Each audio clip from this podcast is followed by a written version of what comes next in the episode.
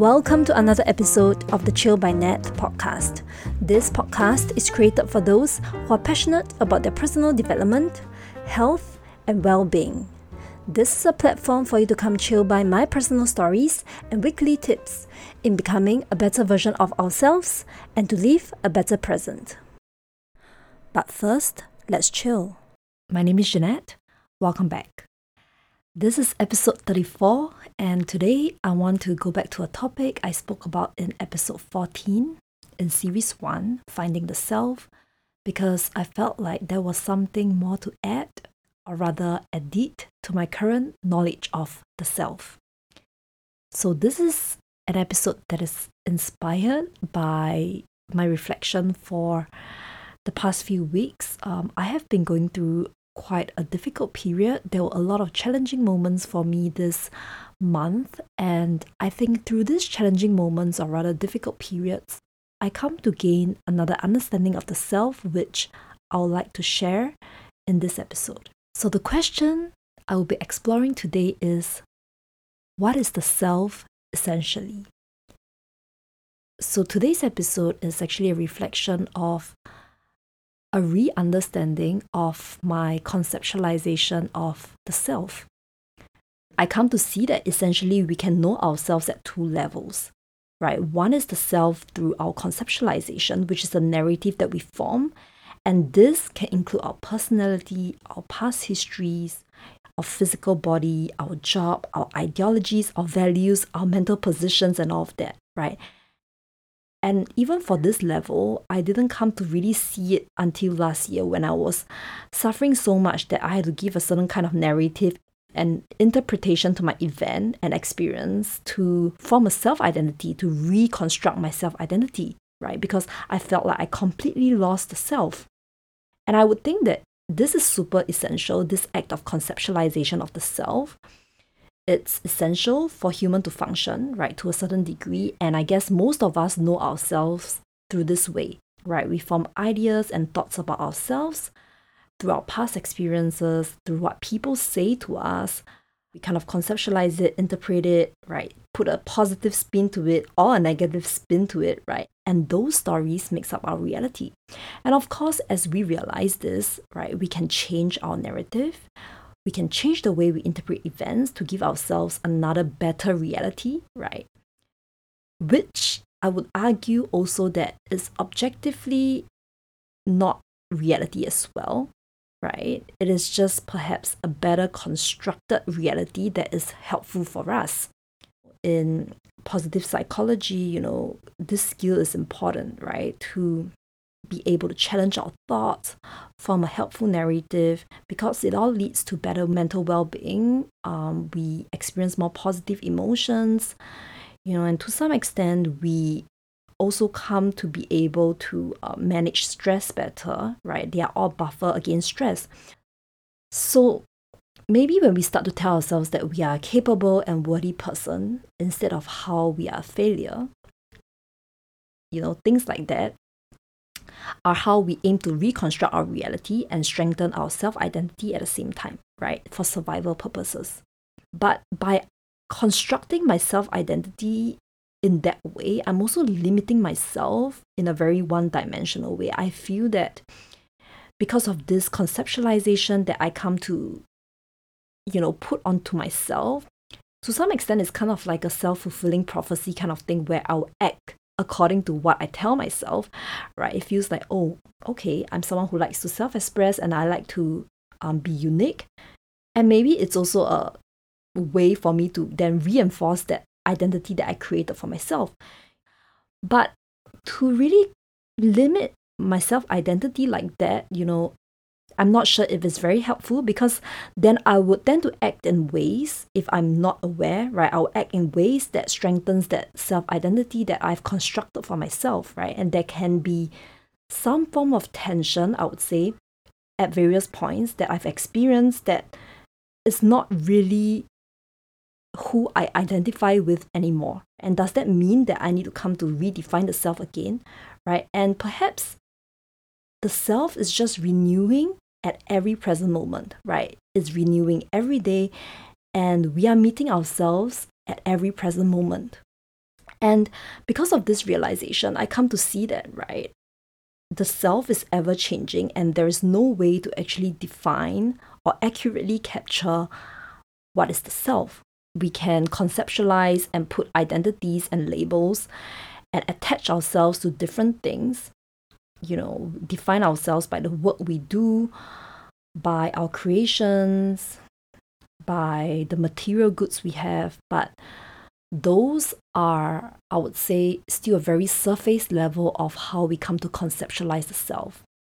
Recently, I come to sense a deeper underlying self that is beyond what I have conceptualized for myself, which I feel is not in contradiction with the formed and conditioned self, the self that I've conceptualized. But I think what I'm trying to point out here is there is more to the self than what we label and conceptualize ourselves to be. And regardless what that is, I think it's just important to have this awareness that we are only a very minute percentage of what we label ourselves to be.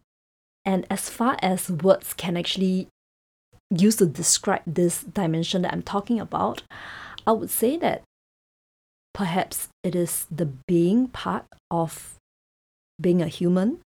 I did talk about being versus doing somewhere along this journey, and today I would like to revisit that concept as well. So it is the being part of being a human, right? And that is the self beyond our doings, our experiences, our thoughts, our achievements, you know, our mental positions, our appearance, and even our values, right? Which I thought was the deepest thing that underlies the self previously. But then on deeper thought, I would still think that values are things that we feel and then eventually we kind of transform it and put into words, right? So it's still the conditioned identity.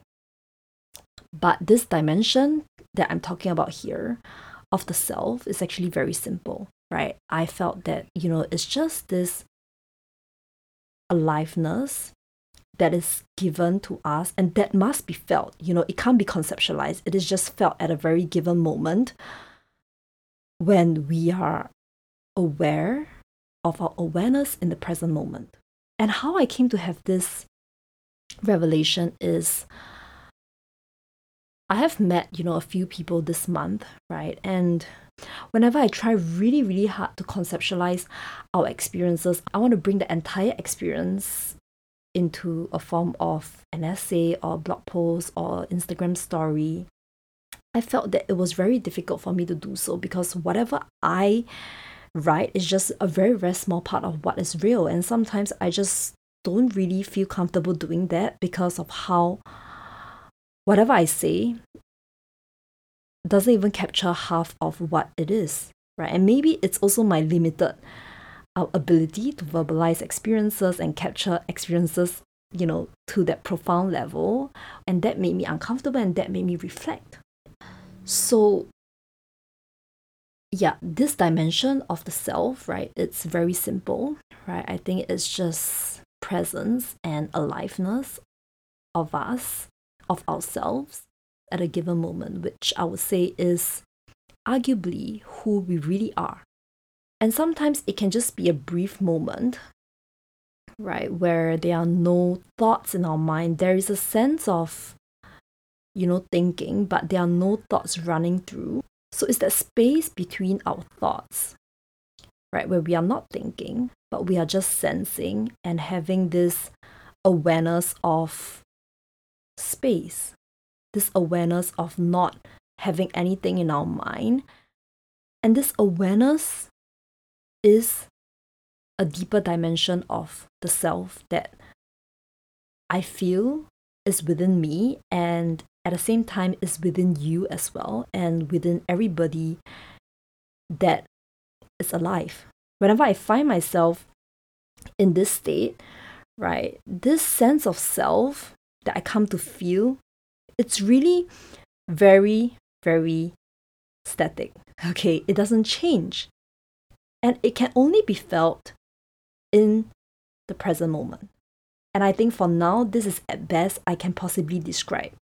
And these few weeks, I have just been having more of these moments when I just let myself be and just let myself experience more of the present moment, which previously I have also been doing you know a lot of practices you know mindfulness practices to bring my awareness to the present moment and that point it was really about um bring myself to sense my thought processes without judgment right? Be more accepting of my negative thoughts and all of that. So you know that was really what i have been doing um for the past few months with mindfulness training, I've been trying to, you know, observe my thought processes, observe my breathing and all of that. But I have come to form a different relationship with the present moment where, you know, these days it's not so much about observing my thought processes, right? But it's more of being in the present moment just to connect with myself, with who I really am. And that requires just feeling my awareness of my surroundings using my senses, right? And it's kind of sometimes the space between our thoughts as well, right? We are not really thinking, but we actually capture ourselves, our being in that space between our thoughts. And I felt that that is that deeper dimension of who we really are. Okay. And honestly, if you were to ask me, it feels kind of liberating although I know it's not practical to be in this state of mind given my day to day job, right, as a role as someone who needs to produce content daily, or even just for anyone, it's just not very practical to be in this state where you're just not thinking, right? But I guess the more we find ourselves being in this state, the more this state strengthens as well. You know, last time I find that I couldn't find myself detached from my thoughts. You know, I'm constantly thinking. Whenever I'm awake, I would have you know constant thoughts that is going around be it good bad or neutral thoughts but my mind is constantly working regardless where i'm where what i'm doing and where i am at you know be eating showering bathing and all of that there are constantly thoughts. And it feels very very heavy sometimes. And as humans we do have a tendency to have more negative thoughts right? We are skewed towards um, negativity. So, so far, just to summarize, I've talked about two different levels of the self, right? One is that being able to integrate our experiences, being aware of how we are labeling ourselves, identifying our values, and all of that, right? It's really the first level.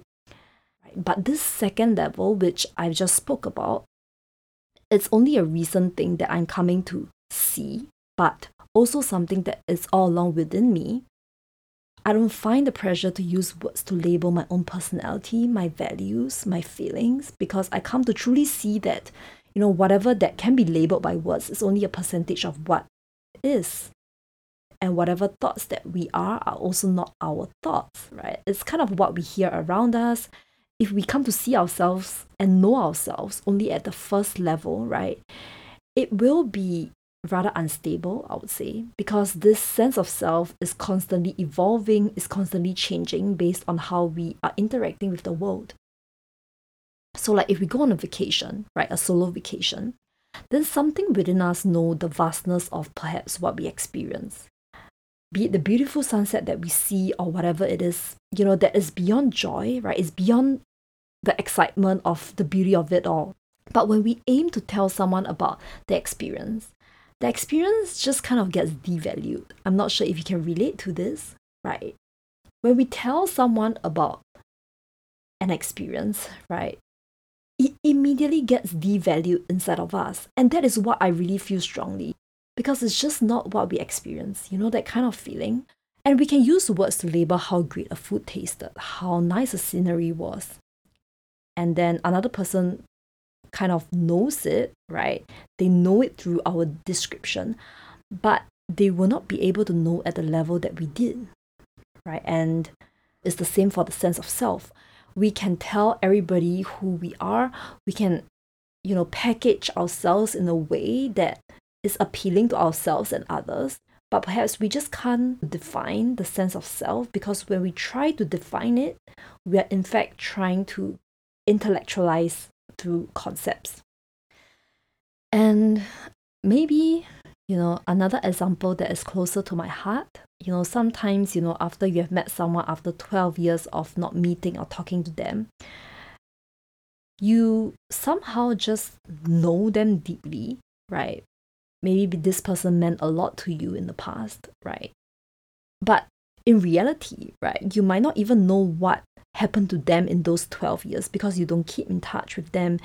Because knowing what they do or how they label themselves is just knowing them on the first level, right? But I think there is a second level of knowing someone which is beyond words and conceptualization that transcends time. So I think this made me realize that, you know, this dimension that I'm talking about within us, this sense of being, it's also transcendent.